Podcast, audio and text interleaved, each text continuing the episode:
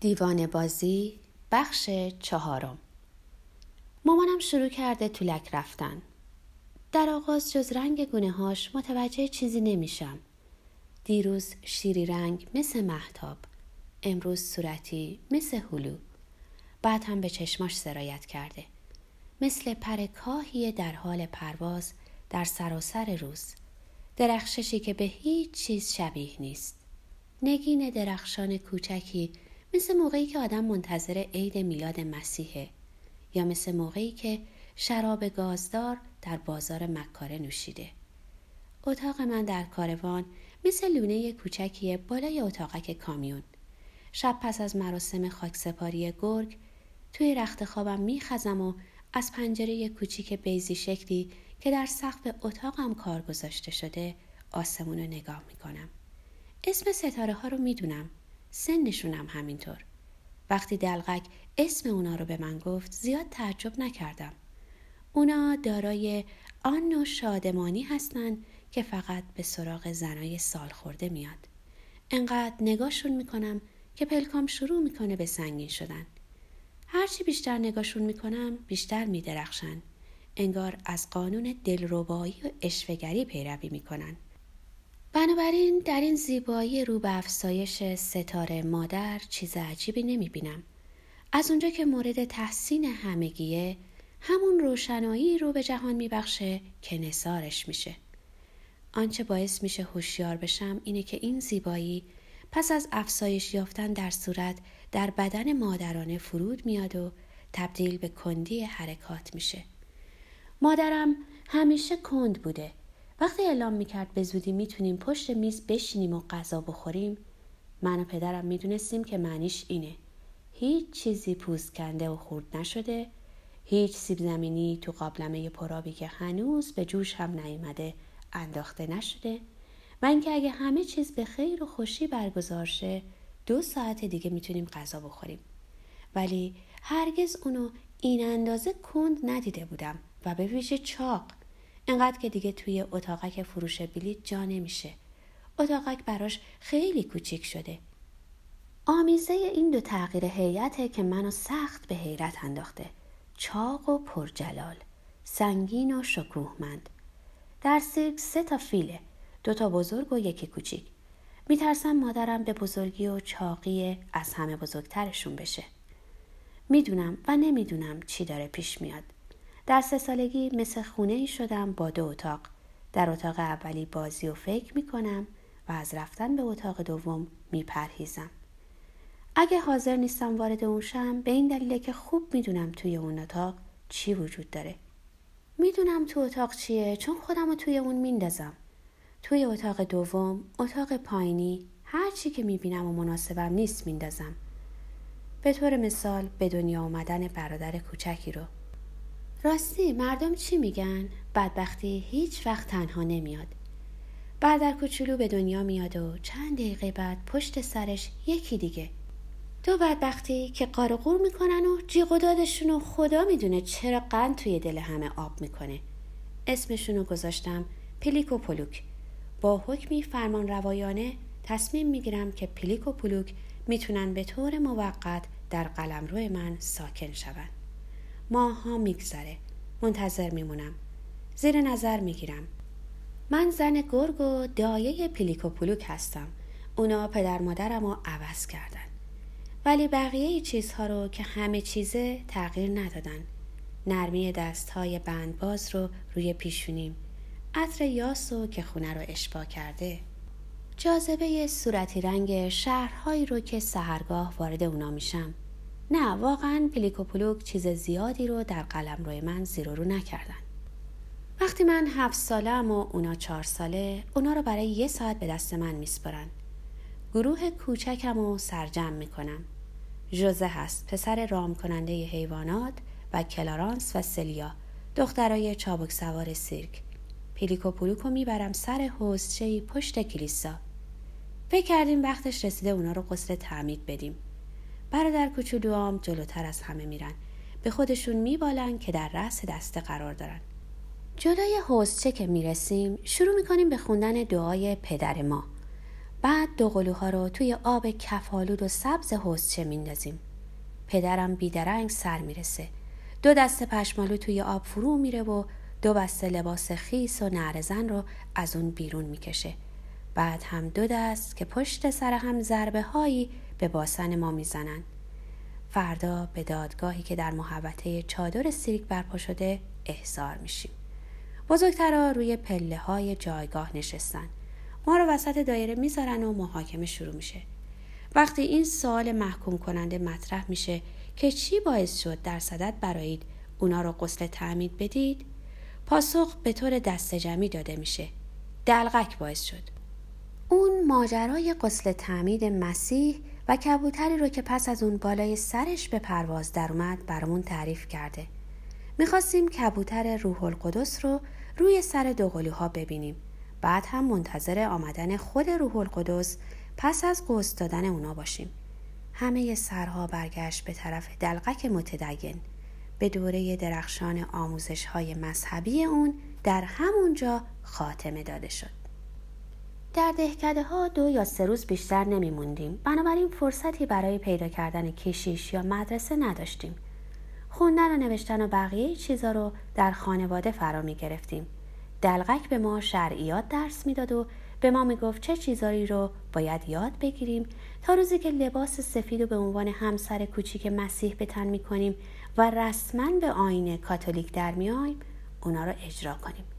1 ساعت در هفته بعد از ظهرها ما رو در کاروانش جمع می‌کرد و انجیل رو می‌گشود. گاهی هنوز آرایش و لباس اجرای برنامه سیرک رو به تن داشت. این موضوع برام عجیب نبود. عادت کرده بودم اونو با این لباس و سر و وضع ببینم. از طرفی از دلقک‌ها می‌ترسیدم، یا بهتر بگم نسبت به اونا دغدغه داشتم. بله، همیشه برای دلقک‌ها دغدغه داشتم و ترس از این که برنامه‌شون مورد پسند قرار نگیره و تماشاچی‌ها قاه قاه نخندن. این موضوع در نظرم وخیم‌تر از افتادن بندباز هنگام اجرای برنامه بود. برنامه دلقک خشونت‌آمیزه. از کارهای خشن تشکیل میشه.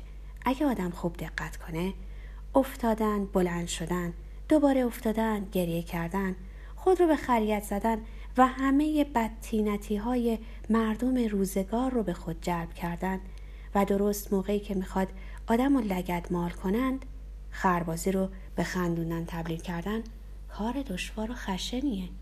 به نظر من لباس دلقکیش و تعلیماتی که به ما میداد به هم میومد.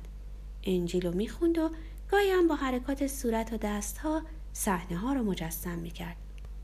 وقتی ادای زن زیبا و معطر رو در می آورد، با آستین‌های رنگارنگش که در فضا در نوسان بود، حتی کاری میکرد که گیسوان این زن رو در عالم خیال ببینیم و ببینیم چطور در برابر مسیح تعظیم میکنه و چطور موهای بلند بلندش رو روی پاهای مرد جوان میگسترونه. از روزی که اون ماجرای حوضچه اتفاق افتاد، کلاس تعلیمات دینی تعطیل شد. اطلاعات من در مورد آیین‌های مذهبی در همونجا، یعنی به این سگانه مسحور کننده، ختم شد. عطر، پاهای برهنه و گیسوان بلند. دخترای کوچولو توی رختخواب به چی فکر میکنن؟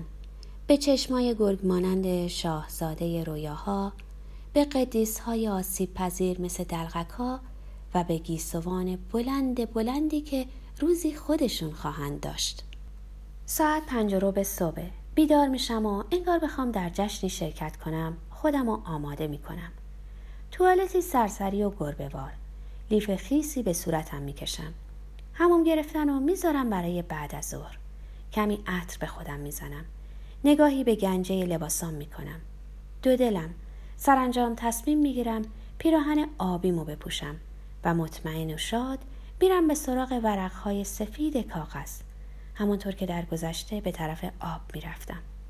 2-3 جمله‌ای برای بررسی وضع جوی روی کاغذ میارم. اوضاع رو به راهه. میرم درون این سفیدی که سراپامو در بر میگیره، جز سرم که بیرون از اون شناوره. از صندلی و میز دور میشم. هتل روی ساحل نقطه بیش نیست. شناورم، زمزمه قلم روی کاغذ همراه با موجهای سیاه مرکب که میره و میاد برام لالایی میخونه. دیر میخوابم و زود بیدار میشم. خیکی میخوابوندم و خودش هم بیدارم میکنه. کمبود خوابم و بعد از ظهر جبران میکنم. هرگز ندونستم بعد از ظهرها رو صرف چه کاری بکنم. چیزی که تغییر کرده صبح هاست. مدت زیادی به اون بی‌توجه بودم.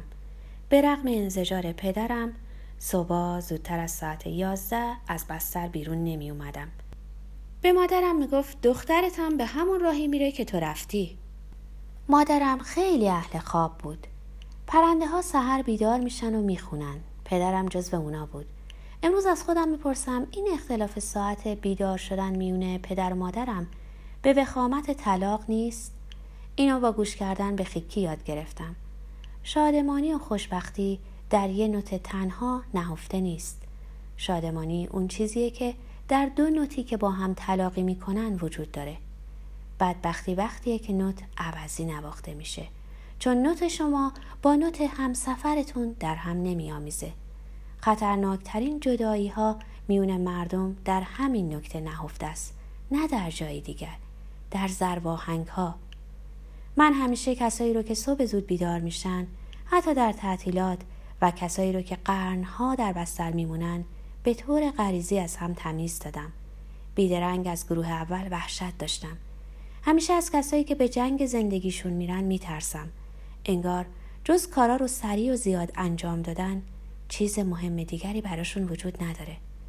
مادرم رو همه آنچنان دوست داشتن که نیازی نداشت همه ساعتهای روزشو به انجام کاری اختصاص بده. میگن دنیا اذان سحرخیزانه. این آدم‌ها به دیگران میفهمونن که دنیا به اونا تعلق داره و به این جنب و جوش روزانه‌شون مباهات میکنن. ولی وقتی همه آدمو دوست دارن، دیگه دنیا براش بی اهمیته. خیلی کمتر نیاز داره جایی در اون برای خودش دست و پا کنه. مادرم میون امواج عشق شناور بود. پدر مادرش خیلی عزیز دردونش کرده بودن و مردا همگی تحسینش میکردن. اون نه مجبور بود چیزی رو ثابت کنه، نه بسازه.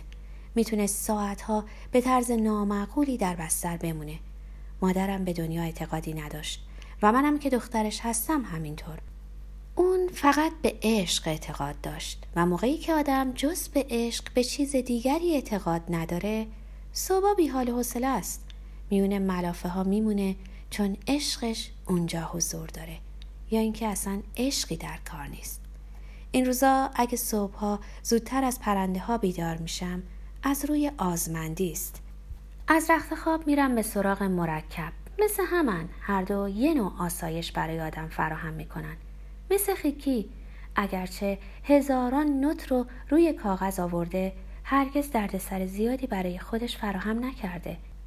قطعات مختلف موسیقی همگی شبیه همن و به شکل دلپذیری تکرار میشن. هرگز از طبیعتش فاصله نگرفته. هرگز آنچه را سحرخیزان میگن باور نداشته که آدم باید به خودش عذاب بده، از جلدش خارج شه تا قدم توی دنیا بذاره. خیکی هیچگاه از گلوله شدن و خوابیدن میون نوت‌ها و آهنگا دست بر نداشته. اگه آدم خوب به تصویر باخ نگاه کنه، هم گربه چاقی رو میتونه در اون بیابه و هم نهنگ بزرگی رو. وقتی به موسیقیش گوش میکنم، مثل اینه که توی وان پر آبی لغزیدم. سرم و زیر آب فرو کردم و در انتظار شنیدن صداهای بیرون هستم. اونایی که توی بستر میمونند یا توی وان پر آب مثل همن. اونا میذارن آواز نهنگ های آبی رنگ و گریز شاهانه زمان که سپری میشه تا قلبشون رخنه کنه.